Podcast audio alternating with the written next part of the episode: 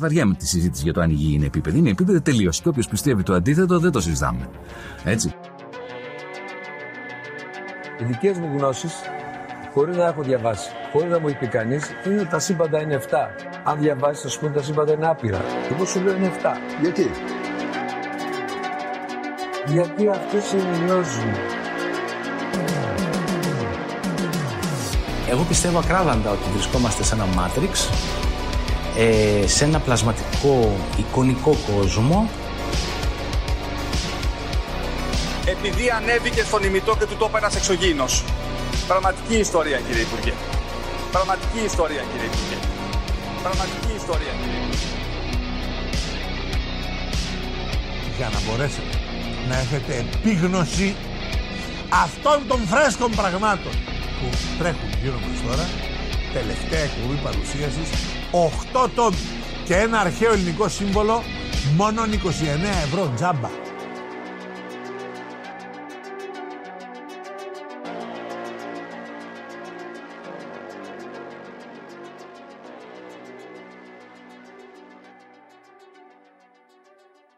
Φίλες και φίλες, και φίλοι μάλλον, της λέξης των συνωμοσιών. Καλώς ήρθατε σε άλλο ένα επεισοδιάκι. Είμαι ο Δήμος και όπως πάντα μαζί μου ο Γιώργος. Γιώργο, πώς είσαι, τι κάνεις; Γεια σου, Δήμο. Καλά, Δήμο μου, είμαι ιδιαίτερα χαρούμενος σήμερα. Είναι συγκλονιστικά σημαντικό επεισόδιο. Γιατί είναι για σημαντικό, Γιώργο; Γιατί έχουμε μαζί μας τον πρώτο καλεσμένο ακροατή, ο οποίος ήταν γενναίος και ήρθε και δεν μάσησε. Δεν φοβήθηκε τα φώτα της δημοσιότητας. Και έτσι σήμερα έχουμε μαζί μας τον φίλο τον Μάριο. Γεια σου, Μάριε. Χαίρετε, καλησπέρα. Αρχικά τιμής σα που με έχετε. Είμαι, είμαι το πρώτο μεγάλο όνομα. Εννοείται, εννοείται. Σωστός. Μάριος Κριτικός, θέλει τουλάχιστον τρία δευτερόλεπτα να το πεις. Τιμή μου, χαρά μου. Λοιπόν, ε, να χειροκροτήσουμε, Δήμο. Ναι, ναι, ναι, χειροκρότημα. Να χειροκροτήσουμε, πάμε. Ευχαριστώ, ευχαριστώ, ευχαριστώ. Πολύ καιρό Λοιπόν. έχουμε να το κάνουμε αυτό. Ο Μάριος όχι μόνο ήρθε, αλλά έχει φέρει και το δικό του θέμα. Όχι σαν κάτι άλλου τεμπέληδε. Έτσι. Έτσι, μπράβο. Γιατί αυτό που δεν με χαρακτηρίζει είναι ότι Που έρχονται εδώ μόνο για το cloud. Λοιπόν, ε, παιδιά, τώρα που μαζευτήκαμε εδώ όλη η παρέα, να πούμε κανένα τι έχει συμβεί αυτή τη βδομάδα λίγο, ας πούμε, έχουμε κανένα, κανένα νέο, έχουμε κάτι, εγώ έχω σημειώσει. Δήμο, έχεις σημειώσει τίποτα. Έχω εσύ, σημειώσει μήπως; κι εγώ ένα νέο σήμερα, ναι. Κι εγώ έχω, κι εγώ έχω ένα μικρό. Και έχει και ο Μάριος, γνωρίστε. Έχει και ο Μάριος. Ένα μι- μικρό, μικρό. Φύγαμε. Λοιπόν, ακούστε τι γίνεται, παιδιά. Πρώτα απ' όλα, σήμερα γιορτάζει η Ορθοδοξία. Δε, έμαθα πριν από λίγο, δεν το ήξερα. Ε, και με αφορμή αυτή τη γιορτή έφυγε ο βασιλιάς του κράτους και πήγε στην Κωνσταντινούπολη να πάει να βρει τον Πατριάρχη να γιορτάσουν παρέα. Και κατά συνέπεια, έτσι, ας πούμε, να συναντήσει και τον Ταγί Πρεντογάν. Και πήγε, νομίζω, πριν από λίγες μέρες τέλος πάντων, έκανε παιδιά το χειρότερο χιονιά, λέει, των τελευταίων 35 χρόνων τη μέρα που πάτησε ο Μητσοτάκης στο πόδι του εκεί πέρα. Πολύ σημαντικό. Τυχαίο δεν νομίζω. Και επίσης ευτυχώς που έφυγε από εδώ γιατί ξεκινούσε να χιονίζει, αλλά φαίνεται τα πήρε μαζί του. Ακριβώς. Και τέλος πάντων πήγε εκεί, τα είπανε, οκ. Και τον πήρε εκεί ο, ο Πατριάρχης εκεί, στο, στο, να κάνουν τη λειτουργία τέλος πάντων. Και τον ανεβάσανε απάνω στη σκηνή να πει το πάτερ ημών. και το 'πε λάθος, ρε παιδί μου. Δεν μπορώ, ρε φίλε. Εντάξει. μα, ε, ε, τω- τώρα εδώ πρέπει να λέμε είναι δύσκολο, παιδιά. Είναι δύσκολο. Το πάτερ μόνο εγώ θυμάμαι. Τι, ναι, βέβαια. Ήταν στο σχολείο που το μαθαίναμε. Δεν έχει πολλούς στίχους. Ε, εντάξει. Ναι, δεν το είπε ολόκληρο. Είπε τη, τη radio version, αλλά τέλος πάντων. Αυτό είναι το ένα, το ένα θέμα που έχω. Το άλλο θέμα που έχω δεν ξέρω αν σας αφορά ή τέλος πάντων αν νιώθετε κάπως γι' αυτό. Στη Μάλτα, φίλοι, έχουν εκλογές και υπάρχει κάποιος άνθρωπος, ο οποίος κατεβαίνει υποψήφιος, ο οποίος υπόσχεται 4.000 ευρώ σε κάθε γυναίκα που τον ψηφίζει για να κάνει αυξητική επέμβαση στήθου. Και κατηγορείται για σεξισμό. Το, το ακούω αυτό. Ε, από την άλλη, εγώ θίγομαι, ας πούμε, γιατί ε, εγώ δεν μπορώ να κάνω θεωρητικά αυξητική στήθου και ας πούμε σε- να το σκεφτούμε εδώ στην Ελλάδα, αν υπάρξει κάποιος υποψήφιος, να δεχτεί να κάνουμε κάποια άλλη παρέμβαση στα ανδρικά σώματα, Ναι. άμα είναι να μας ψηφίζουν.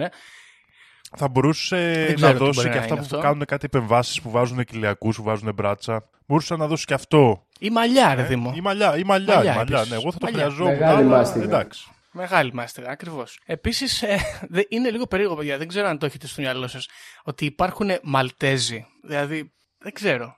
Οι άνθρωποι που είναι από τη Μάλτα είναι λίγο περίεργο, σαν να μην υπάρχει αυτό το μέρος. Τέλος πάντων. Λοιπόν, ε, αυτά έχω εγώ. Για πάμε να δούμε τα δικά σας. Μάριε, πες. Εγώ, να σου πω την αλήθεια, όταν λέω μικρό νέο, απλά ήθελα και εγώ κάτι να προσθέσω. Και από τη στιγμή που δεν παρακολουθώ την επικαιρότητα, έχω να πω δύο πράγματα. Το πρωί που ήρθα σπίτι είχε 13 βαθμούς μέσα στο σπίτι. Πολύ ωραία αίσθηση. Και το αμάξι μου θέλει ακρόμπαρα. Αυτά είναι τα νέα τα δικά μου. Θέλουν επισκευές. Είναι και εγώ κατέβηκα κάποια στιγμή καλαμάτα και χάλασε το δυναμό, παιδιά. Είναι γκίνια, γκίνια είναι αυτά. Και σήμερα με γράψανε κιόλας, σα το έλεγα και Τώρα, σας πριν. Πολλά έξοδα. Παιδιά, το ηθικό δίδαγμα εδώ είναι να μην κυκλοφορείτε με αυτοκίνητο Ναι. τελευταία. Ε, πλέον, πλέον το κόβουμε κι εμείς σιγά σιγά.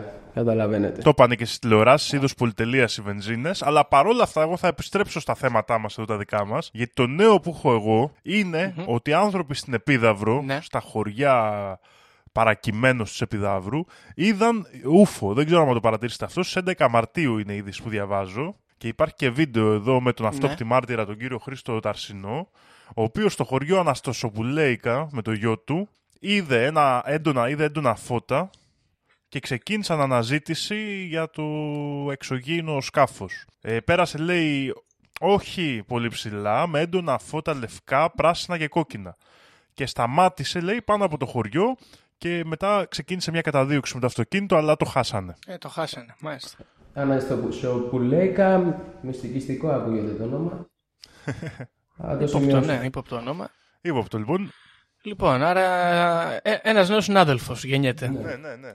Όχι, κοίτα, ο άνθρωπος εδώ φαίνεται έμπειρος, γιατί η πρώτη του δήλωση είναι ότι ήταν ούφο, έτσι. Το κατάλαβα, λέει, κατευθείαν. Α, άρα είχε πρώτερη Ναι, ναι, εμπειρία. σίγουρα αυτός. είχε Λοιπόν, εμπειρία. Γνώση μάλλον. Πρέπει να είναι έμπειρος. Σωστό. Είδα και εγώ χθες ένα ούφο στο ψήρι. Έχει στο ψυρί, μάλιστα. λοιπόν, αυτά τα νέα της εβδομάδας. Καλά πήγε η εβδομάδα. Άνοιξε και ο καιρός. Παιδιά, να πάτε για μπάνιο. Δεν ξέρω πώς είναι στην Αθήνα, βέβαια. Εδώ είναι μια χαρά. Να πάτε για μπάνιο. Οπότε να μπούμε σιγά σιγά στο θέμα. Τι λέτε; Ναι, ναι. Let's go. Ωραία. Σ' ακούμε, Μάριε. Λοιπόν, παίρνω τη σκητάλη και ξεκινάω. Ε, δεν ξέρω εγώ να πω ότι είμαι απολύτιστος, αγράμματος και γενικά από ό,τι καταλαβαίνετε είμαι ημιμάθεια κυρίως όπως μου αρμόζει. Ε, οπότε δεν ξέρω τι γνωρίζετε για την αρχαία Ελλάδα. Εγώ γνωρίζω... Η μάθεια το σημαντικότερο, Μάριε. Εννοείται. Δεν ξέρω τι γνωρίζετε για την αρχαία Ελλάδα. Εγώ γνωρίζω λίγα πράγματα. Αλλά πάντα με τραβούσανε ιστορίες που άκουγα για τους αρχαίους ναούς και την ενέργεια που κρύβουν. Οπότε αυτό είναι το θέμα που έχω φέρει απόψε. Ωραίο, ωραίο. Μάλιστα. Λοιπόν, επίσης να πω ότι... Για να δούμε. ότι Ε, Ελληνικό θέμα, πολύ όμορφο. Αυτό ξέρω ότι το θέλετε και το ζητάτε. Υπάρχει μια έλλειψη στα ελληνικά θέματα. Είναι ένας από τους λόγους για τους οποίους το διάλεξα. Και θα σας πω τι διάβασα, γιατί βρήκα. Σχετικά με αυτό. Λοιπόν, αρχικά, από πού να το πιάσεις είναι το θέμα. Λοιπόν, γενικά αυτό που λέγεται για τους ναούς, τους αρχαίους ελληνικούς, σύμφωνα με έναν ερευνητή καθηγητή, που έχω σημειώσει εδώ το όνομά του, Alvin Holm, που ήρθε- του αρέσει πολύ η αρχαία Ελλάδα, είναι ότι οι ναοί εμπεριέχουν τον Θεό ή τη Θεά με κάποιο τρόπο, με οποιοδήποτε τρόπο. Και παίρνουν κάποια ενέργεια από τη γη αυτοί οι ναοί. Αυτό λέει την ενέργεια της γης την είχαν βρει άνθρωποι πολύ πριν από τους αρχαίους Έλληνες. Απλά οι αρχαίοι Έλληνες το βελτιστοποίησαν. Δηλαδή, λέει, υπήρχαν, ας πούμε, βρίσκανε σημεία όπου υπήρχαν κάποιοι κατακόρυφοι βράχοι και καταλάβαιναν με κάποιο τρόπο άγνωστο μέχρι και σήμερα ε, ότι εκεί κάτι παίζει. Απλά οι αρχαίοι Έλληνες το καταλάβαν αυτό και χτίσανε ναούς. Δηλαδή δεν το, δεν το αφήσαν απλά στις πέτρες, χτίσανε ναούς υποτίθεται σχεδιασμένους έτσι ώστε αυτή την ενέργεια να την κάνουν ε, καλύτερη. Να μπορείς να πηγαίνεις εκεί πέρα να την νιώθεις πιο πολύ από ότι μια πέτρα απλή. Μάλιστα. Ξέρανε, οι αρχαίοι γνωρίζανε. Κάτι ξέρανε που εμείς δεν ξέρουμε. Λέει ε, ότι γενικά σε αυτά τα σημεία είτε είσαι γύρω από τον ναό, είτε είσαι μέσα στο ναό ή ακόμα καλύτερα στους κύονες, δηλαδή λέει παίζει πολύ μεγάλο ρόλο οι κύονες, τους χαρακτήρισαν και μπαταρίες αυτής της ενέργειας. Ε, λοιπόν, επίσης έχουμε και πολλές αναφορές σχετικά με τρίγωνα προφανώς, Δηλαδή λέει, άμα πεις στο χάρτη και δεις το ναό του Ποσειδώνα στο Σούνιο, το ναό του Ήφαιστου στην Αθήνα, το ναό της Αφε... Αφαία Αθηνάς στην Έγινα. Κάνουν λέει ένα ισοσκελές τρίγωνο στο χάρτη, όπως και ο ναός του Απόλλωνας στους Δελφούς, πάλι της Φεάς Αθηνάς στην Έγινα και του Παρθενώνα. Και αυτό κάνει ισοσκελές τρίγωνο. Θα το αφήσω για τους ακροατές να καταλάβουν ό,τι θέλουν σχετικά με τα τρίγωνα. Εδώ βρήκα και για ένα άλλον, έναν άλλον όχι, συγγνώμη, για τον ίδιο ερευνητή, όπου ήταν σίγουρος ότι αυτά τα τρίγωνα αντανακλούν κάποια ουράνια σώματα. Και μπήκε στη διαδικασία να ψαχτεί εδώ στην Αθήνα. Πήγε στο αστεροσκοπείο και έψαξε, λέει, έκανε κάποιες παρατηρήσεις και μετά από αυτές τις παρατηρήσεις υποστήριζε στεναρά πως, εδώ κάνω quote, οι ναοί των Ελλήνων χτίστηκαν για να είναι σε ευθυγράμμιση οι κατοικημένες περιοχές της γης με τους πλανήτες στον ουρανό. End of quote. Λοιπόν, που σημαίνει ότι κά- κάτι καταλαβαίνανε τώρα αυτοί οι άνθρωποι, έτσι. Κάτι μέχρι εδώ, κάποιο σχόλιο εσείς να κάνετε. Βεβαίως. Ε, θέλω να πω σε αυτό το σημείο, είχαμε κάνει μια μικρή αναφορά στα, σε ένα από τα τρίγωνα που ανέφερες, το με τους Δελφούς, ε, στο επεισόδιο με την ομάδα Ε. Ναι, θυμάμαι. Και υπάρχει και κάποια τρύπα εκεί σε κάποιο ναό, η οποία από εκεί βγαίνει, ξέρω εγώ, η ενέργεια, γίνονται κάτι περίεργα. Ε, εγώ αυτό που θέλω να πω είναι ότι δεν είναι τυχαίο για τους αρχαίους ε, Έλληνες, διότι όλοι γνωρίζουμε, είναι γνωστό της πάσης, ότι οι άνθρωποι προέρχονται από τα αστέρια, οπότε μελετητές αστρονομίας δεν θα τους πεις, θα τους πεις ταξιδευτές του σύμπαντος, οπότε γνωρίζουν τους δρόμους και τις τοποθεσίες και φτιάχνουν αναλόγως τους ναούς τους, από ό,τι φαίνεται. Και εμένα κάτι τέτοιο μου μυρίζεται. Σίδημο, Κοίτα, εγώ Μάρι εδώ θέλω να σου πω ότι είσαι πολύ φιλόδοξος το θέμα σου σήμερα και μπράβο. Γιατί είναι ένα θέμα που εγώ το έχω προσπαθήσει και είναι, είναι- δεν συμμαζεύεται γιατί είναι ξέρεις, πολλές πληροφορίες και διασπαρμένες έτσι. Είναι ωραίο θέμα όμως και είναι ωραίο που το εντοπίζεις και στην Ελλάδα. Οπότε εγώ κάποια στιγμή στο μέλλον θα κάνω το για, για άλλα μέρη, Αίγυπτο κλπ. Βαβυλώνα ίσως, που και εκεί έχει πολύ ενδιαφέρον. Που είναι όμως κάπως αντίστοιχες οι παρατηρήσεις. Και αυτή τη θεωρία είναι η αλήθεια με, το, με τις ενέργειες στις τοπικές στη γη. Δεν την έχω ξανακούσει. περίμενε. Περίμενε λοιπόν, εδώ θα προχωρήσουμε. Τώρα, αφού το έφερε το θέμα εκεί. Λοιπόν, αυτές οι ενέργειες λέει ένας άλλος τώρα ερευνητής, καθηγητής που του αρέσει η αρχαία Ελλάδα ξανά. Λέει πως αυτή η ενέργεια την εξηγεί, με- την εξηγεί και κάπου αλλού το διάβασα ότι αυτή η ενέργεια υπάρχει σε, όλο, σε όλη τη γη. Ότι ως, δηλαδή σκε, παίρνουν τη γη ως ζωντανό οργανισμό και έχει κάποιες γραμμές που, τις οποίες τις ονομάζουν LEV ή LEI. Και έχουν επίσης πολλές ωραίες ονομασίες όπως πρανά, τελουρικά ρεύματα, μονοπάτια του δράκου, ρεύματα του ερπετού και άλλα. Λοιπόν, αυτά λέει είναι στην ουσία ενεργειακοί ποταμοί που ρέουν σε όλη τη γη. Ε, αυτοί οι αρχαίοι Έλληνες χτίζανε ε, σε κομβικά σημεία αυτών των ποταμών τους ναούς τους. Αλλά δεν ήταν ε, όλα τα σημεία ίδια. Κάποια λέει είχαν έντονη αρνητική ενέργεια και κάποια είχαν έντονη θετική ενέργεια. Σε Αυτά τα, αυτές οι διασταυρώσεις. Οπότε σου λέει, ας πούμε, στην, αρνη- εκεί που είχε έντονη αρνητική ενέργεια, χτίζανε, ε, ας πούμε, ε, νεκρομαντία και τέτοια.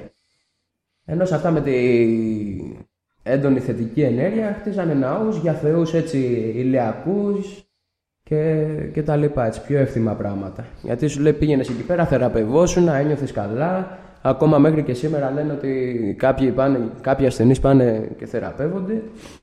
Και ασχετικά. Εδώ να προσθέσω ότι στα πλαίσια της έρευνάς μου πήγα στο ναό του Ποσειδώνα, στο Σούνιο. Περπατήσαμε εξυπόλυτοι. Γιατί πολλοί κόσμος μου είπε ότι νιώθεις κάποια ενέργεια, μια ζέστη να σε διαπερνά κτλ.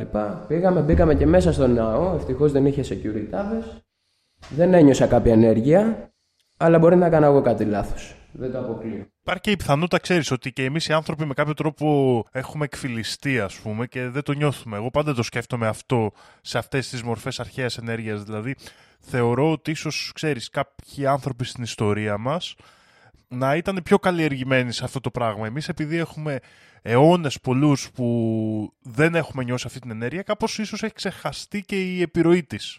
Έχεις δίκιο, βέβαια είναι ενέργεια. Έχουμε αποστασιοποιηθεί, ας πούμε, κάπως λες. Ναι, ή μπορεί να μας επηρεάζει με έναν τρόπο που δεν το, συ- δεν το αντιλαμβανόμαστε. Καταλαβες, δηλαδή η αντίληψή μας να μην ε, φτάνει. Θα μπορούσε δηλαδή να γιατρεύεσαι, ξέρω εγώ, να βελτιώνεσαι κάπως, αλλά να μην το νιώθεις. Ακριβώς, το τόσο άμεσο. Ναι. Μάλιστα. Βέβαια, ίσως θέλει και κάποια προσπάθεια από δική σου μεριά, έτσι. Φυσικά. Δηλαδή, εμένα μου το εξήγησαν έτσι Μπορεί να απλά. θέλει να το δουλέψει και λίγο, είναι και αυτό πιθανό. Εμένα, ας πούμε, μου το εξήγησαν έτσι απλά. Μου λέει: Πας, πατάς εκεί πέρα, βγάζεις τα παπούτσια σου και νιώθεις μια ζέστη στο στέρνο. Και λέω: Μια χαρά. Αλλά πήγα εκεί πέρα δεν το νιώσα. Μετά που το συζήτησα λίγο καλύτερα, μου λέει πρέπει να αυτοσυγκεντρωθείς, να μην έχει κόσμο, να κλείσεις λίγο τα μάτια σου, να σκεφτείς. Έτσι ίσως το νιώσεις. Δεν ξέρω. Ε, ναι, ρε φίλε, αλλά πρέπει να τους το πεις ότι τα λέμε από νωρίτερα αυτά, μέχρι το Σούνιο. Ε, έφτασες. γάμισε τα και τώρα θέλω να πάω και στους δελφούς. Κρίμα, ξέρω εγώ. Αυτό είναι αλήθεια. Βέβαια ήταν, είχε και πολύ κόσμο εκείνη Ναι, την μέρα. εντάξει. Μπο- Τώρα τουλάχιστον θα είσαι προετοιμασμένος. Ναι, για την επόμενη. Λοιπόν, ε, συνεχίζουμε. Ε, να προσθέσω εδώ κάτι, συγγνώμη, άμα μια μικρή προσθήκη θέλω να κάνω. Ε, γιατί τε- επέλεγε πριν ο Δήμος για, για άλλα μέρη του κόσμου. Στις πυραμιδες στην Αίγυπτο, Δήμο μου, δεν ξέρω αν το ξέρεις, ευθυγραμμίζονται κάποια στιγμή του χρόνου οι πυραμίδες με, τα, με τη ζώνη του Ορίων. Οι κορυφές των Είναι πυραμίδων. φανταστική φωτογραφία. Πολύ ανατυχιαστικό. που, που υπάρχει από αυτό το σκηνικό. Έχει γίνει σχετικά πρόσφατα, νομίζω, κάπου στις αρχές του 2000. Ε, ναι, και αυτό βέβαια εντάξει και ε, οι Αιγύπτιοι είναι αντίστοιχοι με τους Έλληνες. Επίσης εξωγήινοι, αλλά τέλος πάντων, ναι. Εμένα, Ωραία, αυτό ήθελα να πω. Πάμε παρακάτω αν θέλετε. εμένα πάντα με μάγευε η αρχαία αρχιτεκτονική και όλα αυτά που κάνανε. Έτσι, με τις ευθυγραμμίσεις και αυτά. Και είδα και διάφορα ντοκιμαντέρ για, τους- για τον Παρθενώνα και αυτά. Φοβερά πράγματα κάνουν οι άνθρωποι. Έχω να πω εδώ. Και να προχωρήσω. Επίσης, αυτό που είναι νομίζω ευρέως γνωστό είναι ότι κάποια στιγμή αργότερα άρχισαν να αντικαταστούνται οι αρχαίοι ναοί και είτε μέσα, είτε από πάνω, είτε δίπλα να χτίζονται εκκλησίες. Δεν ξέρω, το έχετε ακούσει; Ναι, ναι. Βέβαια, ναι. Στο Βυζάντιο έγινε μεγάλη καταστροφή. Λοιπόν, ε, υπάρχει που λέτε αυτό και σύμφωνα με ένα site που βρήκα εδώ που μου άρεσε πάρα πολύ, το οποίο ονομάζεται Αυτόχθονες Έλληνες, ε, λέει ότι χτίστηκαν πάνω στους αρχαίους ναούς οι εκκλησίες χριστιανικές και όποιον ιερέα λέει και αν ρωτήσεις γιατί χτίστηκαν αυτοί οι ναοί στους αρχαίους τόπους ε, θα σου πει πως ήθελαν να εξαγνίσουν και βά- το βάζει μέσα σε παρένθεση το χώρο από την ειδωλολατρία των Ελλήνων. Αλλά λέει ίσως είναι μισή αλήθεια. Πιθανότερο είναι πως ήθελαν να ελέγξουν ή να- ή να εκμεταλλευτούν αυτή τη δύναμη. Και εδώ πέρα αναφέρει κάποιους ναούς Μισό λεπτό να το βρω γιατί είναι πάρα πολύ ενδιαφέρον πραγματικά να το συνδέσω και με ένα άλλο επεισόδιο. Λοιπόν, έχουμε λέει κάποιες εκκλησίες κυρίως, Βυζα... κυρίως βυζαντινές ε, οι οποίες έχουν χτιστεί πάνω σε αρχαία ιερά και ναούς τα οποία έχουν πρόσβαση σε υπόγειες στοές και, επινο- και επικοινωνούσαν με άλλα συστήματα στοών. Τέτοια παραδείγματα είναι η εκκλησία του Αγίου Δημητρίου στη Θεσσαλονίκη με το λιγότερο τέσσερις υπόγειες διαδρομές που η μία από αυτές καταλήγει στις κατακόμβες του Άγιου Γιάννη του Πρόδρομου απέναντι από την Αγία Σοφία και η άλλη στα κάστρα. Που αυτό το βρίσκω πάρα πολύ ενδιαφέρον γιατί κύλη γη. Έτσι, δεν χρειάζεται να πω κάτι παραπάνω. Και εδώ, Μάρια, να προσθέσω, αν δεν το έχεις βρει στην έρευνά σου. Με τον Γιώργο είχαμε πάει μαζί τότε στην Αγία Δύναμη που ο παπάς μας είχε κατεβάσει στην υπόγεια διάβαση πίσω από την Αγία Τράπεζα. Ναι, ναι, ναι. Ναι, ναι, Ναι. ναι. ναι. Για Και πες. ε, αυτή είναι μια εκκλησία η οποία για όποιους τη γνωρίζουν βρίσκεται στη Μητροπόλεως, στην οδό στο κέντρο της αθηνας ε, σε μια πιλωτή. Απλά ήταν εκεί και φτιάχναν πολυκατοικίες από πάνω και εκεί ε, ο, ο παπάς τότε μας έλεγε, της εκκλησίας που μας είχε κατεβάσει, βέβαια δεν μας είχε αφήσει να μπούμε πολύ βαθιά, απλά μας είχε δείξει, ότι εκεί ήταν και μπαρουταποθήκη στην εποχή της Επανάστασης. Ε, Είχε χρησιμοποιηθεί δηλαδή σαν κρυφό μέρος ξέρεις, για την οργάνωση της Επανάστασης. Και επίσης λέει ότι συνδέεται, μας έλεγε ότι συνδέεται με στοά, η οποία πηγαίνει στο άλλο παρεκκλήσι δίπλα από τη Μητρόπολη, λίγο πιο κάτω στη Μητροπόλεω δηλαδή, το οποίο και αυτό είναι φτιαγμένο και συγκεκριμένα αυτό είναι φτιαγμένο και από μάρμαρα αρχαίου ναού. Σύμφωνα με άλλες φήμες που έχω ακούσει. Α, και αυτό το διάβασα. Τους έχουν πάρει πολλά. Έχει πετσόκομα. Έχουν, λέει, έχουν πάρει πολλά πράγματα από αρχαίους ναούς για τα υλικά τους. Έτσι. Υ- Υπάρχει αυτό. Και αυτό που πες είναι πολύ ενδιαφέρον να πάω κι εγώ. Και φυσικά αυτό είχαμε πει ότι συνδέεται κατά φημολογία και με τις ε, σπηλιές ε, που προέρχονται από, τη, για το, από του Λίστα Αρχουνταβέλη τέλος πάντων. Δηλαδή υπάρχει και εκεί σύνδεση και υποτίθεται ότι από εκεί κατέβαινε στο κέντρο. Άρα μήπως δεν τις έφτιαξε αυτός και χρησιμοποιούσε αυτές; Ναι, ναι. Πιθανότατα. Αυτό υπάρχει σαν ε, ιδέα. Ε, υπήρχε ένας αυτοκράτορας του Βυζαντίου, ρε παιδιά, ο οποίος προσπάθησε να την ανακόψει αυτή την Ο καταστροφή. Ιουλιανός, ο παραβάτης. Νομ- Ο Ιουλιανός. Ο Ιουλιανός ο παραβάτης ακριβώς. Αλλά τον φάγανε τα συστήματα γιατί είναι, είναι μεγάλε λέρε οι χριστιανοί. Το και μετά ήρθε ο ξέρουμε όλοι. Θεοδόσιος που τα... ε, ουσιαστικά ήταν η μεγάλη καταστροφή του, του, της ελλαδι... των ελλαδικών πίστεων. Ας πούμε, κατήργησε τους Ολυμπιακούς Αγώνες και πολλές από τις μεγάλες καταστροφές προήλθαν από αυτό το φανατισμό που έβγαλε για την εξαφάνιση οτιδήποτε του, του εθνικών, έτσι τους έλεγαν τότε, του εθνικού ελληνισμού. Μμ.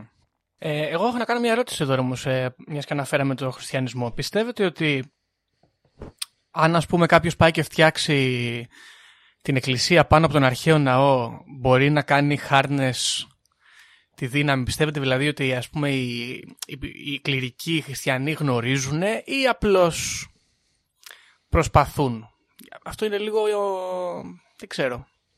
Σκέφτομαι ότι αυτά είναι αρχαία μυστικά κόλπα. Δεν, μπορεί να μην τα γνωρίζουν οι Α, χριστιανοί. εννοείς ότι ξε- ξέρουν που πάνε, αλλά δεν ξέρουν να εκμεταλλευτούν αυτό που έχει ο τόπος. Ναι, ακριβώς. Γιατί π- π- θεωρητικά, μιας και το είπες και πριν, ότι ο κάθε ναό μέσα έχει και το Θεό με, σαν κομμάτι του. Ναι, κάπου το βρήκα. Ε, άμα δεν πιστεύεις, μήπως δεν μπορείς να. Ναι, μπορείς να το ελέγξεις κιόλας, δεν ξέρω. Όμως εδώ μιλάμε, Γι' αυτό έχουν σκάσει από το κακό τους. όμως εδώ μιλάμε για σημεία της γης. Δηλαδή ότι σου λέει ότι η ενέργεια έρχεται από τη γη, όχι από το Θεό του, του ναού. Στην ουσία αυτό σου λέει. Οκ.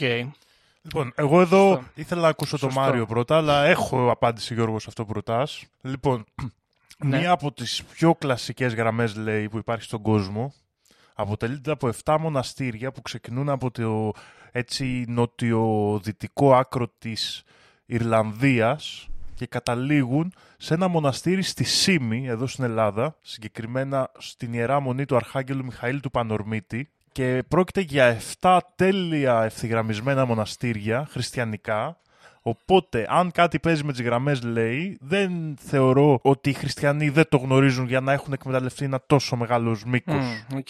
Άρα ξέρουν τι κάνουν και. Θα μπορούσε να υπάρχει τυχαιότητα, αλλά αυτό εμένα μου δείχνει μια ένδειξη ότι τουλάχιστον ξέρουν να το εκμεταλλευτούν γιατί πήγαν και φτιάξαν τα μοναστήρια σε αυτή την ευθεία γραμμή. Κατάλαβες, κάπως έτσι. Οκ. Ότι αυτά τα μοναστήρια λοιπόν δεν έχουν χτιστεί πάνω σε αρχαίους ναούς. δεν το γνωρίζω αυτό, πάνω στη αλλά γραμμή. είναι πάνω στη γραμμή, λέει ακριβώς. Υποτίθεται ότι είναι σε πλήρη Οκ. ευθυγράμμιση. Κατά, άρα κάτι ξέρουν. για κάτι, αυτή, κάτι, κάτι ξέρουν. πρέπει να μεταδόθηκε η γνώση εκεί και για μένα πάντα αυτή, ξέρεις, είναι, η- υπάρχει η γνωστική περίοδος για την οποία μιλούσαμε και στο προηγούμενο επεισόδιο που θεωρώ ότι έγινε μεγάλη ανταλλαγή γνώσης μεταξύ των ε, παγανιστών και των χριστιανών. Μάλιστα. Οκ. Λοιπόν, για πάμε ρε Μαρία να μας πεις και κάτι ε, περαιτέρω. Λοιπόν, εδώ να σου πω την αλήθεια, σχετικά με, με αυτά δεν έχω κάτι παραπάνω στην έρευνά μου, οπότε έχω- θέλω να προσθέσω όμως κάτι που με έχει αγγίξει πάρα πολύ σχετικά με αρχαίους Έλληνες και όλα αυτά, που είναι το κομμάτι της NASA. Γνωρίζετε κάτι σχετικά με αυτό; NASA και αρχαίοι Έλληνες και ονόματα. Α- Αρχαία. Οκ. Ε, εγώ αυτό που ξέρω είναι ότι υπάρχει μια ιδέα ότι ο Αρτέμης Σώρρας έχει λιποτακτήσει και πούλησε την ε, αρχαία μας τεχνολογία στους Αμερικάνους. Τώρα δεν ξέρω αν συνδέεται. Όχι, όχι, δεν μιλάω γι' αυτό. Μιλάω σχετικά με το, με το, Οκ. με το γεγονός ότι λέει ότι ε, οι αποστολές που στέλνουν στο διάστημα, εάν δεν έχουν ελληνικό όνομα, ε, αποτυγχάνουν και καταστρέφονται τα διαστημόπλαια αυτά. Οπότε, άμα προσέξετε, από ό,τι διαβάζω και και από ό,τι έχω ακούσει και έχω δει εγώ, όντως έχουν ελληνικά ονόματα, όπως Apollo, το Apollo program που γνωρίζουμε κτλ. Οκ, αυτό τώρα άραγε να ισχύει σε όλες. Gemini. Για να δω. Κοιτάζω τώρα εδώ μερικές και ισχύει, έχουν πάρα πολλά ελληνικά ονόματα, όπως ας πούμε Gemini, Apollo, Mercury, Artemis. Ύποπτο αυτό. Και μια αναφορά στο, στη Μυθωδία που είχε γίνει το 2001, ε, που ήταν για κάποια αποστολή ε, να στείλουν ένα διαστημόπλαιο να κάνει τροχιά στον Άρη και είχαν πάει, δεν θυμάμαι πώς λέγεται εκεί το σημείο, ε, και είχαν κάνει μια συναυλία με φιλαρμονικές, ε, χαμός, μεγάλη, ωραία κατάσταση. Ε, ταυτόχρονα ενώ έμπαινε το διαστημόπλαιο σε, σε τροχιά. Και πολλοί λένε ότι αυτό ήταν Οκ. πρόσκληση του Δία να επιστρέψει στη Γη ή πρόσκληση να επιτρέψει σε αυτό το διαστημόπλαιο να πάει να κάνει τη δουλειά του. Και έχω ακούσει μαρτυρίες Τέλειο αυτό. Έχω ακούσει μαρτυρίες ατόμων από τη φιλαρμονική και από τη χοροδία ότι όταν το λέγανε αυτό το τραγούδι και όλη αυτή τη, την κατάσταση, τη συναυλία αυτή που έγινε, νιώθανε σαν να βράζει το έδαφος, λέει. Τα μάρμαρα να βράζουν και να, να ζεσταίνονται. Γιατί η αλήθεια είναι, άμα ακούσετε, το γράψετε στο YouTube, μυθοδία, είναι ένα πράγμα, δηλαδή και εγώ ανατριχιάζω όταν τα ακούω. Είναι φοβερό. Α, και είναι του, είναι του τέτοιου, είναι του Βαγγέλη Παπα- Ναι, Παπαθανασίου. Είναι Βαγγέλης η είναι, μυθοδία. Βαγγέλης. Είναι Βαγγέλης Παπαθανασίου. και είναι μου- μουσική για Ναι. την αποστολή της NASA 2001 η Οδύσσια του Άρη. Μμ. Τέλειο. Λοιπόν, αυτό θα το βάλω εδώ το τάμπ να το ακούσω έπειτα. Θα τα ακούσετε, είναι φοβερό. Και παίχτηκε ναι στους ε, στήλους του Λιμπίου Διός εδώ στην Αθήνα. Μπράβο, μπράβο. Και... Αυτό, δεν θυμάμαι πώς λέγεται. Πολύ ενδιαφέρουσα πληροφορία για το τέτοιο. Και γενικά Βαγγέλης ύποπτη προσωπικότητα γενικότερα. Ύποπτη, ναι, προσωπικότητα. και αυτός. και με πολλά μυστικιστικά κομμάτια σε Aphrodite's Child και αυτά με τον Ντέμι Ρούσο τώρα και τι γινότανε. Καλά, Ντέμις. Και άλλος ύποπτος ο Ντέμις Ρούσος. Λοιπόν, ε, να κάνω μια ερώτηση, ρε μάγκες. Ε, εκτός από τους ναούς αυτούς που, έχουμε, που είναι λίγο πιο πρώτεροι, ε, σημεία όπως το Stonehenge και τα σχετικά ε, συμπίπτουν με ley lines, αυτό το γνωρίζουμε; Δεν είδα κάτι να αναφέρεται. Εδώ πέρα. Για ναούς είδα μόνο. Okay. Πρέπει να το κοιτάξουμε αυτό, γιατί μπορεί να είναι κάτι το οποίο, ξέρεις, ε, πηγαίνει ακόμα πιο πίσω. Ακόμα πιο παλιά. ας πούμε. Κοιτάξτε, Α, συγγνώμη. Α, πες Δήμο. πες, Λοιπόν, Δήμο. εγώ άμα θέλετε έχω σημειώσεις για τα ley lines, γιατί στην αναζήτησή μου και εγώ για τους αρχαίους ναούς, αυτοί που είπα ότι ξεκινούσα, έχω γράψει κάποια πράγματα. Ε, γενικά αυτές υποτίθεται ότι τέμνονται μεταξύ τους και τα πιο δυνατά ενεργειακά σημεία είναι τα εστιακά, οι τομές τους δηλαδή. Είναι ένα δίκτυο, Ναι, ναι, ας ναι. το σκεφτούμε σαν τους μεσημβρινούς και τους παράλληλους που ζωγραφίζουμε στους χάρτες μας και τα σημεία που τομείς είναι τα πιο μεγάλα ενεργειακά και εκεί πάρα πολλές από τις μεγάλες κατασκευές, από τα μεγάλα αρχιτεκτονικά κατασκευάσματα του ανθρώπου βρίσκονται, όπως βρίσκονται οι πυραμίδες της Γκίζας, στο Μάτσου Πίτσου σίγουρα, ο ναός της Ακρόπολης, η Λάσα του Θιβέτ, το Τρίγωνο των Βερμούδων, οι γραμμές Νάσκα επί, επίσης, που είναι πάρα πολύ μυστήριο φαινόμενο και παράληψή μας που το έχουμε κάνει τόσο καιρό, ο Βελίσκι που υπάρχουν στον κόσμο κλπ. Άρα α, εδώ πέρα υπάρχει κάτι ακόμα πιο αρχαίο, ας πούμε. Πιο. Εδώ να πω ελιπέστατη η έρευνά μου, προφανώς, στο διάλογο, γιατί δεν τα βρήκα εγώ αυτά. Κάτσε ρε, εσύ έχεις εστιάσει στους ναούς, είναι διαφορετικό πράγμα. Μην, ε, στεναχωρι- μη στεναχωριέσαι. Κάτι, κάτι να προσθέσω σχετικά με τα τρίγωνα, συγγνώμη, που μου άρεσε, λέει ότι α, αυτά τα τρίγωνα έκατσε ένας καθηγητής, τα μελέτησε με πολύ χρόνο και χρήμα και υδρότα και έφτιαξε ένα χάρτη και λέει και χώρισε, μισό λεπτό, λέει το χώρισε σε 12 τομείς και το συσχέτισε με τα 12 σύμβολα του ζωδιακού κύκλου. Με το μαντίο των δελφών να είναι ο ομφαλός της υπηρετικής Ελλάδας. Τι παίρνετε από αυτό; Ε, αυτό με το μαντίο των δελφών είναι πολύ ύποπτο. Ρε. Αυτή η τρύπα εκεί πέρα πρέπει να κάνει μεγάλη δουλίτσα, εγώ πιστεύω. Πρέπει να μελετηθεί, νομίζω, ε, επιτόπου εκεί πέρα. Είναι Για να έχουμε ναι, άποψη. και πολύ ίσως χρειαστεί να κάνουμε και κάποια... Εγώ έχω πάει και μπορώ να πω εδώ, να το δηλώσω ειλικρινά, ότι εγώ ε, είχα πάει εκεί πενταήμερη, στο σχολείο. Ένιωσες τίποτα; Και μπορώ να πω ότι την ενέ... και μέναμε στο χωριό των Δελφών, πολύ κοντά στο ναό του Απόλλωνα. Ε, και εγώ νιώθω ότι η ενέργεια που φύγαμε όλοι από την εκδρομή ε, δεν ξέρω αν ήταν μόνο το θέμα της πενταήμερης, αλλά εγώ ένιωσα ότι κάτι έπαιξε. Δηλαδή ε, το έχω στο μυαλό μου τουλάχιστον σαν ένα μέρος που έχει μια μυστήρια ενέργεια, ας το πω έτσι. Ας το πω έτσι και, Οκ. δηλαδή, και, σε, και σε επιρροές που είδα στους ανθρώπους γύρω μου, στους, τό- ε, στους φίλους μου και τα αυτά και τα, οι καταστάσεις που γίνανε στην τότε εκδρομή ε, είχαν μια μυστήρια χροιά, ας το πούμε, μια έξαφνη, που- α, μη αναμενόμενη. Οκ, δηλαδή ας πούμε σαν τι νιώσατε, ξέρω εγώ. Ε, ας πούμε ότι νιώσαμε μια, ένα αίσθημα, εσ- ε, πώς να το πούμε, ενδοσκόπησης, αλλά και πειραματισμού. Το οποίο όμως μπορεί να έχει να κάνει και με την πενταήμερη, έτσι, γιατί πάντα είναι... Ναι, θα μπορούσε. εννοεί, το λέω για το τέτοιο, αλλά ταυτόχρονα έγινε με ένα αίσθημα ενδοσκόπησης που ταυτόχρονα συνήθως η πενταήμερη δεν το έχει. Οκ, οκ. Μάλιστα. Μάλιστα. Ωραία. Τώρα ε, να πω επίσης αυτό με τα ζώδια που έκανε ο καθηγητής. Ε, είμαι σίγουρος ότι θα κατέληξε ότι το τρίγωνο αυτό, η τομή που θα χαρακτηρίζει τον Αιγόκερω, μάλλον είναι η σημαντικότερη. Γιατί και εγώ, εγώ καιρός Ε, είμαι, αλλά ναι, φίλε, αυτό Γιώργο. δεν ξέρω. Ε, Έχω ένα προαίσθημα. Νάτος, νάτος. Πολύ, πολύ σημαντικό. Καλύτερο ζώδιο, παιδιά. Διάβασα κάτι για λεφτά, αλλά. Τέλος πάντων. Λοιπόν, παιδιά, εγώ να σας πω την αλήθεια, δεν έχω κάποια τέτοια εμπειρία. Έχω πάει, ας πούμε, στο Σούνιο κι εγώ παλιότερα και κάτι, είχε κάτι φραγκόκοτες εκεί πέρα, κάτι τέτοια. Ε, κόσμο δεν είχε, να πω. Παπούτσια, δε- παπούτσια δεν βγάλαμε. Δεν ξέρω αν αυτό επίσης παίζει ρόλο. Αλλά ε, δεν, ε, δεν ένιωσα κάτι συγκεκριμένο. Και επίσης νομίζω ότι δεν θυμάμαι εργά μου στου Δελφούς. Είχαμε πάει. Έχω πάει και σε κάποιο άλλο τέλος πάντων ναό που έπρεπε να ήμουν πολύ μικρός. Ούτε εκεί κατάλαβα κάτι. Στο, σι- στο μέρος όμως όπου κάπως λίγο έτσι ταράχτηκα και θέλω να κοιτάξω τώρα εδώ αν πέφτει σε κάποια γραμμή, είναι στη Φεστό. Οπότε πρέπει να δω λίγο μήπω υπάρχει εκεί πέρα κάποιο είδους γραμμή. Στο ναό εκεί πέρα. Στο παλάτι δηλαδή. Αν και αυτό είναι παλάτι, δεν είναι ναός. Τέλος πάντων, δεν έχω τέτοιο. Δεν έχω. Εγώ, άμα θέλετε να κάνω μερικές προσθήκες, μιας και το έφερε σήμερα, Μάρι, το θέμα και έχω κάποιες σημειώσεις και εγώ και για τον κύριο Άλβιν Χόλμ που είχα βρει και εγώ σε, τότε στην έρευνά μου.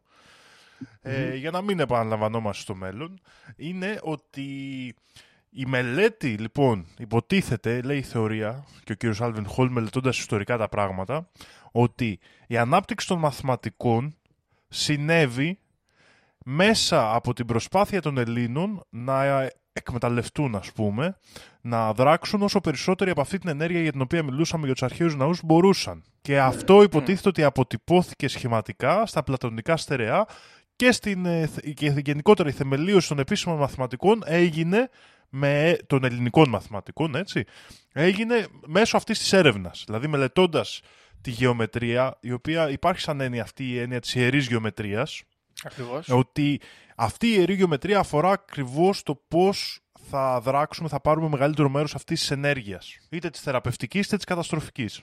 Για τις οποίες μίλησες πριν. Ε, Επίσης, να προσθέσω εγώ σε αυτό το σημείο ότι οι Pythagόροι, το έχουμε ξαναπεί σε παλιότερο επεισόδιο, γενικά σαν κοινότητα, ας πούμε, αν μπορούμε να το χαρακτηρίσουμε έτσι, ήταν μια πολύ κλειστή ομάδα, σχεδόν μασονική και φύλαγε τα μυστικά, τα, φύλαγε μάλλον α- αποτελέσματα, ας τα πούμε, με πολύ μεγάλο πάθος. Και έχω διαβάσει μέχρι και σε ένα βιβλίο ε, μαθηματικών ότι έχουν υπάρξει αναφορές δολοφονιών ανθρώπων στην αρχαία Ελλάδα ή εξορίας ε, που είτε εναντιονόντουσαν είτε διαρρέανε ε, μυστικά ας πούμε αυτής της ε, κοινότητας. Οπότε χαρακτηρίζονται και ως ύποπτοι θα έλεγα. Ναι, πάντοτε. Πολύ πιθανό με εμένα μου ακούγεται. Ωραία, ρε παιδιά όμως, εντάξει, εγώ δεν, εγώ δεν κατάλαβα και θέλω να με βοηθήσετε γιατί και οι δύο το έχετε μελετήσει, εγώ δεν το έχω μελετήσει. Αυτή την ενέργεια λοιπόν, ας πούμε ότι πάμε και φτιάχνουμε κάτι πάνω για να. και καταλαβαίνω ότι το φτιάχνουμε λίγο είναι κάπως σαν, ε, σαν αγωγός, σαν Ναι. ενισχυτής, κάπως στα κτίρια αυτά. Ναι, και όσο καλύτερα είναι χτισμένο, Οπότε- τόσο πιο Ωραία, καλά την παίρνεις. sure. Μέσα, εγώ, μάλιστα, συμφωνώ. Αλλά το θέμα είναι και τι την κάνεις ακριβώς, δηλαδή. Αυτό δεν έχω καταλάβει. Δηλαδή, πας, ας πούμε, εκεί και εγώ, ας πούμε, ξέρω εγώ, έχω ας πούμε, αρθρίτιδα και πάω εκεί και γίνομαι καλά, άμα ξέρω και άμα υπάρχουν άνθρωποι που με βοηθάνε σε αυτό. Δήμο, Εδώ, Γιώργο, εγώ και Μάριε, θέλω να κάνω μία σύνδεση, η οποία την έχουν κάνει κάποιοι μελετητές. Ε, ο Νίκολα Τέσλα, για τον οποίο έχουμε μιλήσει σε πρόσφατο επεισόδιο, έλεγε ότι τα μυστήρια του σύμπαντος είναι η ενέργεια, η συχνότητα και η δόνηση. Αν δηλαδή αυ- κατανοήσουμε το πώς λειτουργούν αυτές οι τρεις καταστάσεις, θα έχουμε βάσει, φτάσει στη, στη λειτουργικότητα του σύμπαντος. Ε, υποτίθεται ότι αυτή η Οκ. ενέργεια είναι κάποιου τέτοιου είδους. Τώρα, πρακτικά για να το πάμε. Ε, υποτίθεται ότι είναι θεραπευτική, αλλά κυρίως για την ψυχή. Δημιουργεί ισορροπία στην ψυχή δηλαδή. Συντονίζει τους ανθρώπους με τις συχνότητες ας πούμε τις γήινες. Πράγμα Οκ. που ας πούμε μπορούμε, κάποιοι μελετητές θεωρούν ότι σήμερα έχει χαθεί και εξού και όλη η ιστορία των ε, ψυχολογικών προβλημάτων που έχουμε. Οκ, και αυτό άνοσο. Ακριβώς. κτλ. Δηλαδή ρυθμίζουν το σώμα ώστε να ενυπάρχει σωστά στη γη, κάπως έτσι. Και απελευθερώνουν Οκ. και το σώμα από αρρώστιες κλπ. Ε, αλλά εγώ οι κύριες θεωρίες που βρήκα αφορούν αυτό το κομμάτι, του συγχρονισμού του ανθρώπου με τη γη και την έννοια το, ότι Ωραία. τον κάνουν πιο ικανό να ζήσει και να ακολουθήσει τους ρυθμούς του σώματός του και της ύπαρξής του. Οκ, κοίτα. New Age λίγο ακούγεται αυτό σαν ιδέα. Αλλά anyway, το ακούω. Και έρχομαι να κάνω δεύτερη ερώτηση. Οι αρνητικές ενέργειες πώς χρησιμοποιούνται; Γιατί από ό,τι κατάλαβα, από ό,τι έλεγε και πριν ο Μάριος, ε, νεκρομαντία παραδείγματος χάρη, χτίστηκαν πάνω σε γραμμές οι οποίες φέραν αρνητική ενέργεια. Μάλλον πιο πολύ να έχεις καλύτερη σύνδεση και επικοινωνία με το θάνατο. Που θεωρητικά σε σχέση, σε αντίθεση με τους ναούς, τους θετικούς, είναι κάτι αρνητικό. Ναι, και εγώ αυτό ακριβώς ήθελα να πω. Φαντάζομαι, Μάρτιν. φαντάζομαι εγώ. ναι, ναι. Οκ, οπότε ας- σωστό. Οπότε μπορεί ας πούμε και να προσπαθούσαν να επικοινωνήσουν με πνεύματα ή ξέρω εγώ να πύλες στον κάτω κόσμο και τέτοια Ακριβώς, πράγματα. Ναι. Δηλαδή όχι ότι απαραίτητα είναι μια δύναμη Ωραίο. που μπορείς να την κάνεις όπλο, ότι την παίρνεις, τη συσσωρεύεις, τη μαζεύεις και Ναι, ναι, ναι. καταστρέφεις κάτι. Είναι απλά κάποια σημεία με μια... Την πετάς στον άλλον, ε. Ναι, σου λέει, είναι μια Ναι, ενέργεια. οκ. Πας εκεί νιώθεις καλά. Τόσο απλά. Πας εκεί νιώθεις άσχημα. Στην ουσία εγώ αυτό καταλαβαίνω από, όλο, από όλη την ιστορία αυτή. Λοιπόν, και επειδή Μάριε έλεγε πριν ότι δεν βρήκες κάτι wacko και είχες στεναχωρηθεί, θα πω εγώ κάτι wacko εδώ για τις γραμμές ley Μπράβο ρε συγκεκριμένα. Δήμο. Μπράβο Λοιπόν, ρε Δήμο. υπάρχει λοιπόν η υπόθεση ότι οι γραμμές ley δεν είναι φυσικό φαινόμενο της γης, αλλά έχουν φτιαχτεί μπράβο, αυτό θα από ρωτούσα, εξωγήινους Οκ. και είναι ουσιαστικά ε, διάδρομοι προσγείωσης και απογείωσης. Πω, πω, πω, πω, πω, με έφτιαξες. Wow. Ε, διαστημοπλοίων Πολύ καλή, που είχαν έρθει στη γη ήταν δηλαδή κάποια, κάποιες μαγνητικές γραμμές για να κουμπώνουν μαγνητικά τα διαστημόπλοιά τους πάνω στη γη και να κατευθύνονται σε διάφορες μεριές και γι' αυτό οι αρχαίοι ναοί υποτίθεται ότι φτιάχτηκαν εκεί δηλαδή αυτή η θεωρία νερή ας πούμε ότι υπάρχει κάποια special ενέργεια της γης εκεί αλλά λέει φτιάχτηκαν οι αρχαίοι ναοί Οκ. εκεί γιατί οι αρχαίοι θεοί ήταν εξωγήινοι. Οπότε στα σημεία που προσγειωνόντουσαν και φεύγανε με τα διαστημόπλοιά τους και όλα αυτά, οι άνθρωποι φτιάξαν ναούς για να τους τιμήσουν. Χμ. Αυτό τώρα να σου πω ότι εδώ πέρα καλό θα ήταν κάποια στιγμή να το τσεκάρουμε, να δούμε ρε παιδί μου αυτά τα μέρη στην Αμερική που είναι κάτι χωράφια, που έχουν πάνω κάτι σχηματισμούς περίεργους να εμφανίζονται, κάτι ομόκεντρους κύκλους, κάτι τρίγωνα περίεργα, κάτι τέτοια. Να δούμε μήπως και εκεί πέρα υπάρχουν ε, ε, ley lines, γιατί θεωρητικά σε αυτά τα μέρη, σε, αυτά τα, σε αυτές τις μεγάλες ε, παιδινές εκτάσεις, ε, γίνονται πάρα πολλές θεάσεις UFO. Οπότε, επειδή οι Αμερικάνοι είναι και λίγο πιο πρόσφατος σαν κράτος, ας πούμε, μπορεί να μην είχαν ε, ανακαλύψει τα μέρη αυτά ώστε να πάνε να φτιάξουν τους ναούς και τώρα απλώς εκεί να βλέπουμε το αποτύπωμα του οποιοδήποτε σκάφους περνάει, αφού είναι διάδρομη προσγείωσης. Ναι. Ενδιαφέρον. Λοιπόν, μπήκα τώρα εδώ στους χάρτες και κοιτάω, Μάλιστα. Ωραία ρε μάγκες. κοιτάω τους, τα τελου, τελουργικά, τελουρικά ρεύματα και όντως είναι, είναι κάτι συμμετρικό, δηλαδή δεν είναι σαν τις τεκτονικές πλάκες που φαίνεται κάτι πιο φυσικό. Αυτά είναι πολύ συμμετρικά, φαίνεται σαν να είναι κάτι φτιαχτό. Σαν πλέγμα είναι, Οκ. άμα το δείτε. Οπότε κάτσε λίγο για να, το, για να ρωτήσω, αυτούς τους ε, διαδρόμους τους φτιάξανε ή δημιουργήθηκαν καθώς ας πούμε ερχόντουσαν οι εξωγήινοι θεοί; Η θεωρία που λέει ότι κατασκευάστηκαν, υποτίθεται ότι την κατασκεύασαν οι ίδιοι εξωγήινοι, με κάποια τεχνολογία που δεν γνωρίζουμε. Okay. Η άλλη θεωρία αναφέρει ότι αυτό είναι κάποιο γενέ χαρακτηριστικό της γης, όπως και άλλα περίεργα γενή χαρακτηριστικά της γης. Και εδώ θα αναφέρω λίγο, γιατί η αλήθεια είναι ότι δεν χωράει πολύ σε άλλο επεισόδιο, τη συχνότητα Σούμαν, που είναι μια συνεχής συχνότητα ηλεκτρομαγνητική που υπάρχει στη γη και δεν έχει βρεθεί ακόμα για τον λόγο για τον οποίο υπάρχει. Okay. Μάλιστα. Έχουμε περισσότερες πληροφορίες για αυτά ή καλύψαμε το θέμα, πιστεύετε; Σίγουρα υπάρχουν παραπάνω πληροφορίες, θα πω, αλλά μάλλον δεν τις έχουμε. Ναι. Γενικά είναι ένα φαινόμενο το οποίο αφορά πολύ και στον ελληνικό χώρο που ε, έχει βρεθεί από διάφορους ερευνητές και μέσα στους αιώνες και μέσα στα χρόνια. Δηλαδή αυτή η ευθυγράμμιση η οποία μας δείχνουν τα στοιχεία ότι πολλές φορές με βάση αυτά που ξέρουμε έγινε και τυχαία υφίσταται. Και πολλοί mm. ερευνητές ανά την ιστορία την ανακάλυψαν, έπεσε στα μάτια τους με λίγα λόγια ότι κάπως οι κατασκευές αρχαίων πολιτισμών πολλές φορές ασύνδετων μεταξύ τους ευθυγραμμίζονται και δημιουργούν γεωμετρικά σχήματα τα οποία δεν μοιάζουν πολύ φυσικά για τυχαίους τόπους. Ναι. Βέβαια, πάντα, εγώ εδώ θέλω να προσθέσω ότι το, το μυαλό μας, επειδή σκέφτεται λίγο με τετράγωνα και γωνίες και τρίγωνα κλπ., ε, πολλές φορές μπορεί να ανακαλύπτουμε και κάτι μέσα στην τυχαιότητα, έτσι, που δεν έχει, ας πούμε, όντως ουσιαστικό νόημα, αλλά έγινε τυχαία, Μμ. φτιάχτηκε Ναι. και Οκ. εμείς απλά επειδή ξέρουμε το τρίγωνο πάμε και το βάζουμε πάνω. Ναι, όπως έχουμε ξαναπεί, Σωστό. Εντάξει, αυτό δεν με πείθει εμένα πολύ, να σου πω την αλήθεια. υπάρχει όμως, δηλαδή, πώς λέμε... Τυχαιότητα δηλαδή, αλλά εντάξει. Αν πάρεις τρία σημεία, τρίγωνο σου φτιάχνει. Δηλαδή, όποια κι αν είναι αυτά, δεν είναι συνέχεια. Ισχύει αυτό. Εννοείται. Υπάρχει αυτή. Σαν, σαν να θέλουμε λίγο να το φτιάξουμε. Ναι, ναι, ναι, αυτό ακριβώς. Πάντως ε, είναι τόσα τα συμβάντα που η αλήθεια είναι ότι κάτι πρέπει να παίζει και υπάρχουν πάρα πολλές ενεργειακές περιοχές υποτίθεται στην Ελλάδα αλλά και σε άλλα μέρη του κόσμου και σχεδόν σε όλα αυτά υπάρχει και κάποιος ναός ή ήταν μέρος λατρείας κλπ. Μάλιστα. Επίσης, ρε παιδιά, εντάξει τώρα, ας πούμε, σχηματίζονται ισοσκελή τρίγωνα. Ας πούμε. Αυτό δεν μπορεί να είναι, παραδείγματος χάρη, πολύ εύκολα τυχαίο. Ναι, ισχύει, ισχύει. Εντάξει. Μάλιστα. Ωραία. OK, okay, οπότε εγώ καταλαβαίνω εδώ πέρα ότι για άλλη μια φορά φαίνεται ότι στα αρχαία χρόνια εδώ οι άνθρωποι ξέρανε τι κάνανε και για άλλη μια φορά φαίνεται λίγο ότι θα έλεγε κανείς και αυτό και ας είναι New Age δεν με ενδιαφέρει φαίνεται λίγο σαν ε, πολιτισμός ας πούμε λίγο να έχουμε ξεστρατήσει από τις ρίζες μας παιδιά. Τις ρίζες μας. Φοβερό. Ναι. Και αυτό, αυτό που, που έχω καταλάβει κι εγώ ότι όντως κάτι πεζόταν παλιά πολύ φοβερό. Κά, κάτι, δηλαδή όντως κάτι ξέραμε με λιγότερες τεχνολογίες, με λιγότερο σύνδεση όπως έχουμε εμείς τώρα και φτιά... κάνανε τρομερά πράγματα. Δηλαδή, γιατί και εγώ, ας πούμε, αυτό που ένιωσα όταν πήγα στο να δεν ήταν ενέργεια που μου λέγανε. Αλλά ας πούμε σκεφτόμουν, κοιτούσα εκεί που ήμουν στο τοπίο, μακριά, έβλεπα βουνά, λέω είμαι πόσα χιλιόμετρα από την Αθήνα. Κοίτα εδώ τώρα, τι έχουν φτιάξει, πώς τα φέρανε εδώ, τι κάνανε, ευθείε, ε, συμμετρία κτλ. Δηλαδή και σε άλλους ναούς που έχω διαβάσει για ευθυγράμμιση με ήλιο, πλανήτες κτλ.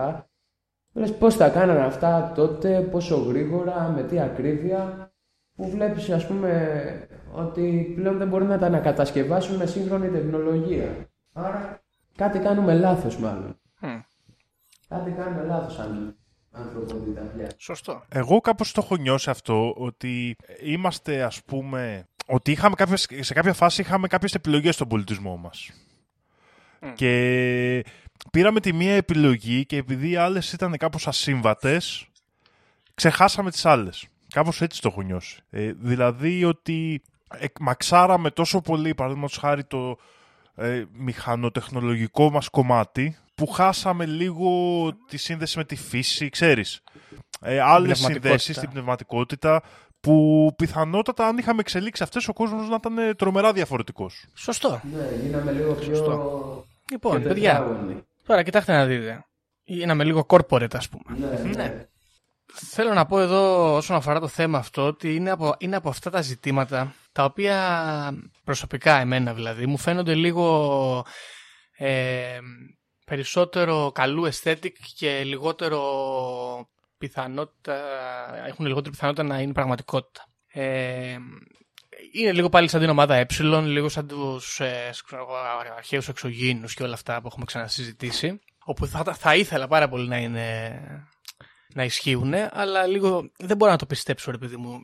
Μου φαίνεται λίγο, ναι, λίγο γουάκο που λέγαμε και πριν. Ποιο κομμάτι όμως; Αυτό με τις γραμμές που περνάνε από τη γη και έχουν την ενεργειακή αυτή κατάσταση και εμείς βάζουμε από πάνω κατάλληλα τοποθετημένο κτίρια ώστε να διοχετεύεται η ενέργεια πιο αποτελεσματικά. Αυτό μου φαίνεται λίγο περίεργο, δεν ξέρω. Αλλά την άλλη, αν ίσχυε, που δεν το πιστεύω ξαναλέω, ε, πολύ ωραίο θα ήταν, ωραίο πράγμα θα ήταν, ωραίο. Οπότε αισθητικά ας πούμε θα το βαθμολογούσα πολύ ψηλά, αλλά όσον αφορά την ε, πιστευτότητα θα του έβαζα βάση. Βάση γιατί εντάξει, δεν ξέρω κιόλας, δεν είμαι και ειδικός σου. Βάση. Βάση, ναι, θα το έβαζα εκεί ένα πέντε ας πούμε. Αλλά αισθητικά θα του έβαζα ένα 8. Δηλαδή, αν αυτό ήταν αλήθεια, θα ήταν τέλειο. Και θα ήταν ακόμα πιο τέλειο αν αυτό ήταν αλήθεια και ζούσε πολλοί κόσμος σε, σε άγνοια με αυτό, αλλά μερικοί λίγοι πιστοί ξέρανε. Και το χρησιμοποιούσαν κατάλληλα. Αυτό να να πω εδώ μια ιστορία για αυτούς τους λίγους πιστούς. Θυμάσαι, Γιώργο, μια φορά. Το έχουμε ξαναπεί στο podcast. Δεν θυμάμαι αν το έχουμε Πολλές φορές. Πολλές φορές. Ναι. Τέλος πάντων, είχαμε γνωρίσει. Για όσους δεν την έχετε ακούσει την ιστορία, οι υπόλοιπες κάνετε skip. Λοιπόν, είχαμε γνωρίσει εκεί έναν τύπο στο θυσίο και μας κερνούσε κρασιά κλπ. Τον κερνούσαμε εμείς βασικά. Καθόμασταν έτσι στον δρόμο και πίνανε και μας λέει: Θα ελάτε να γνωρίσω κάτι τύπους. Και μας πήγαν εκεί τέλος πάντων σε κάποια οργάνωση, ας το πούμε, για τον αρχαίο ελληνισμό, παγανιστές κλπ. Και εμένα αυτό, δηλαδή έτσι όπως το λες τώρα, πιστεύω ότι αυτοί μπορεί να είχαν τα μυστικά Να πηγαίνουν Αυτή- να κάνουν αυτό, αρχέ ας τελετές με χλαμίδες και τέτοια και εμείς να τους κοροϊδεύουμε. Αυτό είναι το ουσιαστικά να τέλειο. ότι εμείς γελάνε κοροϊδεύουμε μαζί ακόμα μας. και τώρα. Ναι, να γελάνε μαζί Ναι, μας. εμείς, γε- εμείς τους χλεβάζουμε και θεωρούμε ότι είναι ξέρω εγώ οι μη τρελοί, αλλά αυτοί ξέρουν φίλε και τη- την έχουν βρει την άκρη τους. Αυτό, πολύ ωραίο. Και γι' αυτό δεν ασχολούνται και με εμάς. Τέλος πάντων, ναι. Δεν ξέρω, εσείς τι γνώμη έχετε; Σωστό και αυτό. Επίσης, αυτό, παιδιά, αυτό που λες Μαρία, είναι πάρα πολύ σημαντικό γιατί ε, οι χριστιανοί, παραδείγματος χάρη, αυτοί που πιστεύουν πολύ ας πούμε, στο Θεό και κα- νιώθουν την παρουσία του και όλα τα σχετικά, είναι πολύ επιθετικοί ή, αμυντι... ή ας πούμε, ή βρίσκονται πολύ εύκολα σε άμυνα με τη θρησκεία τους. Ενώ αντίστοιχα, παγανιστές, εμένα δεν με έχει ενοχλήσει κανένα. Α πούμε, τα παιδιά αυτά εκεί στο θυσίο. Μα κάτσαμε εκεί μαζί τους. Φαινόταν ότι εμείς δεν πολύ συμφωνούμε, ξέρω εγώ. Δεν μας είπανε και τίποτα. Ήταν πολύ Ναι. συζητήσιμη. Εγώ κάνω το κομμάτι μου, αν θέλεις μπαίνεις, συζητάς. Δεν, δεν σε κυνηγάμε κιόλας. Ναι, ναι. Σωστό. Λοιπόν, ε, δεν ξέρω, παιδιά, εσείς έχετε άποψη ως προς την αισθητική και την πραγματικότητα αυτής της ιστορίας; Δήμο. Λοιπόν, να πω κι εγώ, εγώ αρχικά αισθητικά μου αρέσει πάρα πολύ αυτό το κομμάτι και μου αρέσει γιατί είναι ένα κομμάτι. Είναι σαν να δίνει ελπίδα στον ανθρώπινο πολιτισμό. Είναι σαν να λέει οι παλιοί άνθρωποι είχαν ξεκινήσει κάποιους δρόμους για καλύτερη ζωή από αυτή που έχουμε σήμερα και ότι μπορεί να τους ξανανακαλύψουμε. Και μου δίνει μια ωραία ελπίδα αυτό το θέμα. Γι' αυτό και πάντα αισθητικά ε, μου βάζει το καλό και όλο αυτό με το μυστήριο του παρελθόντος ότι το έχουμε πει και στους Ατλάντιους, το, το έχουμε αναφέρει πολλές φορές. Είναι ωραία ιδέα ότι στο παρελθόν υπήρχαν κάποιοι άνθρωποι πιο προηγμένοι από εμάς σήμερα. Τουλάχιστον σε κάποιους τομείς και ότι υπάρχουν, υπάρχει πνευματική εξέλιξη που, δεν, που την έχουμε χάσει. Ότι υπάρχουν διαφορετικού είδους αναπτύξεις της ανθρωπότητας που εμείς απλά κάπου χάσαμε το δρόμο, αλλά μπορούν να ξαναβρεθούν. Αυτό νομίζω Οκ. είναι πάρα πολύ ωραία ιδέα, πολύ ελπιδοφόρος και επίσης δίνει και μια ομορφιά στη ζωή ότι πολλά τρελά πράγματα μπορούν να συμβούν. Τώρα, ως Σωστό. προς την πιστευτότητα που 'πες Γιώργο, εγώ θα διαφωνήσω λίγο μαζί σου. Οκ. Γιατί, ρε φίλε, μου παραφαίνεται ανεξήγητη όλη αυτή η κατασκευή του ανθρώπου στο παρελθόν. Δεν ξέρω, δηλαδή, δεν μπορώ να τη χωρέσω μες στο κεφάλι μου. Δεν μπορώ να τη δεχτώ. Μου φαίνονται πολύ περίεργα.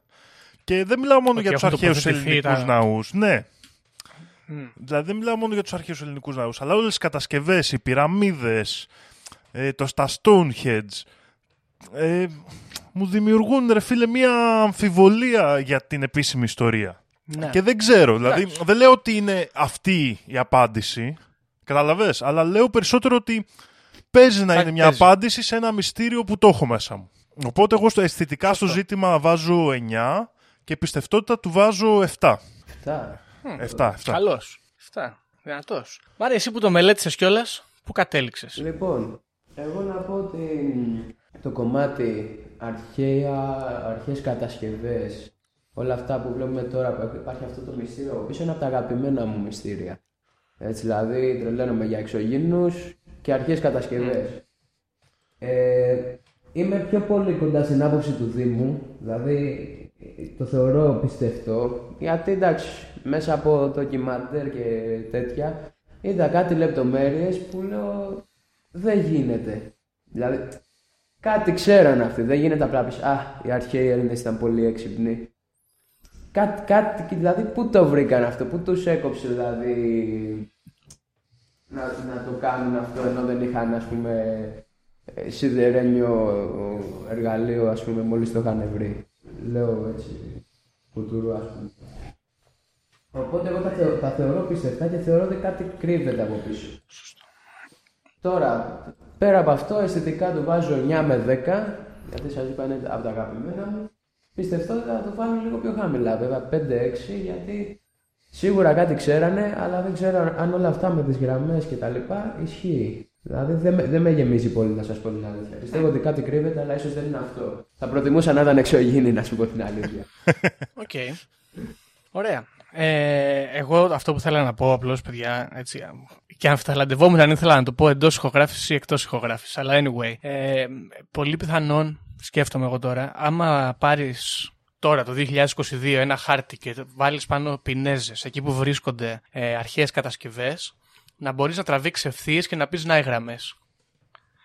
Οπότε να είναι, στο μυαλό μου σκέφτομαι ότι αυτές οι γραμμές μπορεί να είναι μια επινόηση του ανθρώπου ε, η οποία έπεται των κατασκευών. Ναι, ναι, ναι. ναι. Να καταλάβατε πολύ τι εννοώ. Με αυτή, για, γι' αυτό ας πούμε δεν πολύ πείθομαι με αυτή την ιστορία. Ε, αυτό βέβαια ξέρεις είναι λίγο αυθαίρετο τώρα. Εικασία ξέρω εγώ, αλλά ναι. Οκ. Ε, ωραία, ωραία μάγκες. Μια ωρίτσα γράψαμε, για δείτε. Τα καταφέραμε. Τέλεια. Λοιπόν, παιδιά, καταρχάς, να πούμε, Μάριε, σε ευχαριστούμε πάρα πολύ Εγώ σας ευχαριστώ τιμή μου. που ήρθες και που μελέτησες και που... Μπράβο, που έκανες και την έρευνα και μάλιστα να πούμε σε αυτό το σημείο ότι έχουν έρθει και άλλοι άνθρωποι εδώ πέρα και κάποιοι δεν έχουν κάνει καθόλου μελέτη, κάποιοι δεν έχουν φέρει θέμα, κάποιοι έχουν χαλάσει πολύ χρόνο για να διαβάσουν και να δομήσουν το επεισόδιό τους. Αλλά ο φίλος Μάριος έκανε εκδρομή ολόκληρη να πάει να δει τι γίνεται. Live. Πολύ σκληρό αυτό. ακριβώς. Σε τιμά. Και σε τιμά και μπράβος σου. Επίσης, ε, φίλες και φίλοι ακροατές και ακροάτριες, εάν έχετε κάποια εμπειρία σε κάποιο τέτοιο μέρος, έχετε πάει, έχετε βιώσει κάτι, έχετε νιώσει κάποια ενέργεια, κάτι να αλλάζει μέσα σας, να μας στείλετε ένα μήνυμα, να τη μοιραστείτε μαζί μας, να την αναφέρουμε και στο επόμενο επεισόδιο. Μήπως πάει και κανένας άλλος και έχει και αυτός κάποια παρόμοια εμπειρία. Ε, και παιδιά, δεν ξέρω, έχουμε να πούμε κάτι άλλο; Τι λέτε; Όχι, εγώ να ευχαριστήσω και τον Μάριο γιατί έβγαλε επεισόδιο από κάτι που εγώ δυσκολευόμουν. Οπότε κάρφωσα και τις σημειώσεις μου και μου βγάλε ένα επεισόδιο πάνω μου, Μάριο. Και με βοήθησες και εμένα. Οπότε έκατσε ωραία αυτό το επεισοδιάκι. Ε, είναι μεγάλο μυστήριο και δεν ε, λέμε ότι έχουμε τις απαντήσεις, ποτέ δεν το ισχυριστήκαμε. Ψάξτε το κι εσείς. Απλώς, ε, βάζουμε εδώ το ερώτημα, παιδιά. να πω και εγώ το δικό μου κλείσιμο. Λοιπόν, εγώ να, και εγώ από το μεριά μου να σας ευχαριστήσω. Τιμή μου, χαρά μου που παρευρίσκομαι εδώ μαζί σας. Διαδικτυακά παρευρίσκομαι. Ε, να πω ότι τα παιδιά αυτό που κάνουν είναι πολύ δύσκολο. Δεν, δεν ξέρω πώς κάθονται και ερευνάνε και οργανώνουν τα πράγματα έτσι. Για να ακούγονται και να καταλαβαίνονται. Ε, ελπίζω να τα ξαναπούμε σε κάποιο κα- επεισόδιο που να είμαι λίγο καλύτερα. Γιατί σήμερα δεν είμαι πολύ καλά. Άσε ρε, μια χαρά ήσουνα. Ε, Ελά, ρε, μια χαρά ήσουν, τσόπα. αυτό. Ένα ευχαριστώ και ένα καλό βράδυ από μένα. Λοιπόν, με αυτό λοιπόν θα σας αφήσουμε και θα τα πούμε στο επόμενο επεισόδιο. Γεια χαρά. Γεια χαρά. Βαριάμε τη συζήτηση για το αν η γη είναι επίπεδη. Είναι επίπεδη τελείως. Και όποιος πιστεύει το αντίθετο δεν το συζητάμε. Έτσι. Οι δικές μου γνώσεις, χωρίς να έχω διαβάσει, χωρίς να μου έχει πει κανείς, είναι ότι τα σύμπαντα είναι 7. Αν διαβάσεις, θα σου πούνε τα σύμπαντα είναι άπειρα. Εγώ σου λέω είναι 7. Γιατί; Γιατί αυτέ συνειδητοποιούν. Εγώ πιστεύω ακράδαντα ότι βρισκόμαστε σε ένα Matrix, ε, σε ένα πλασματικό εικονικό κόσμο Επειδή ανέβηκε στον ημιτό και του τόπου ένας εξωγήινος. Πραγματική ιστορία, κύριε Υπουργέ. Πραγματική ιστορία, κύριε Υπουργέ. Πραγματική ιστορία, κύριε Υπουργέ.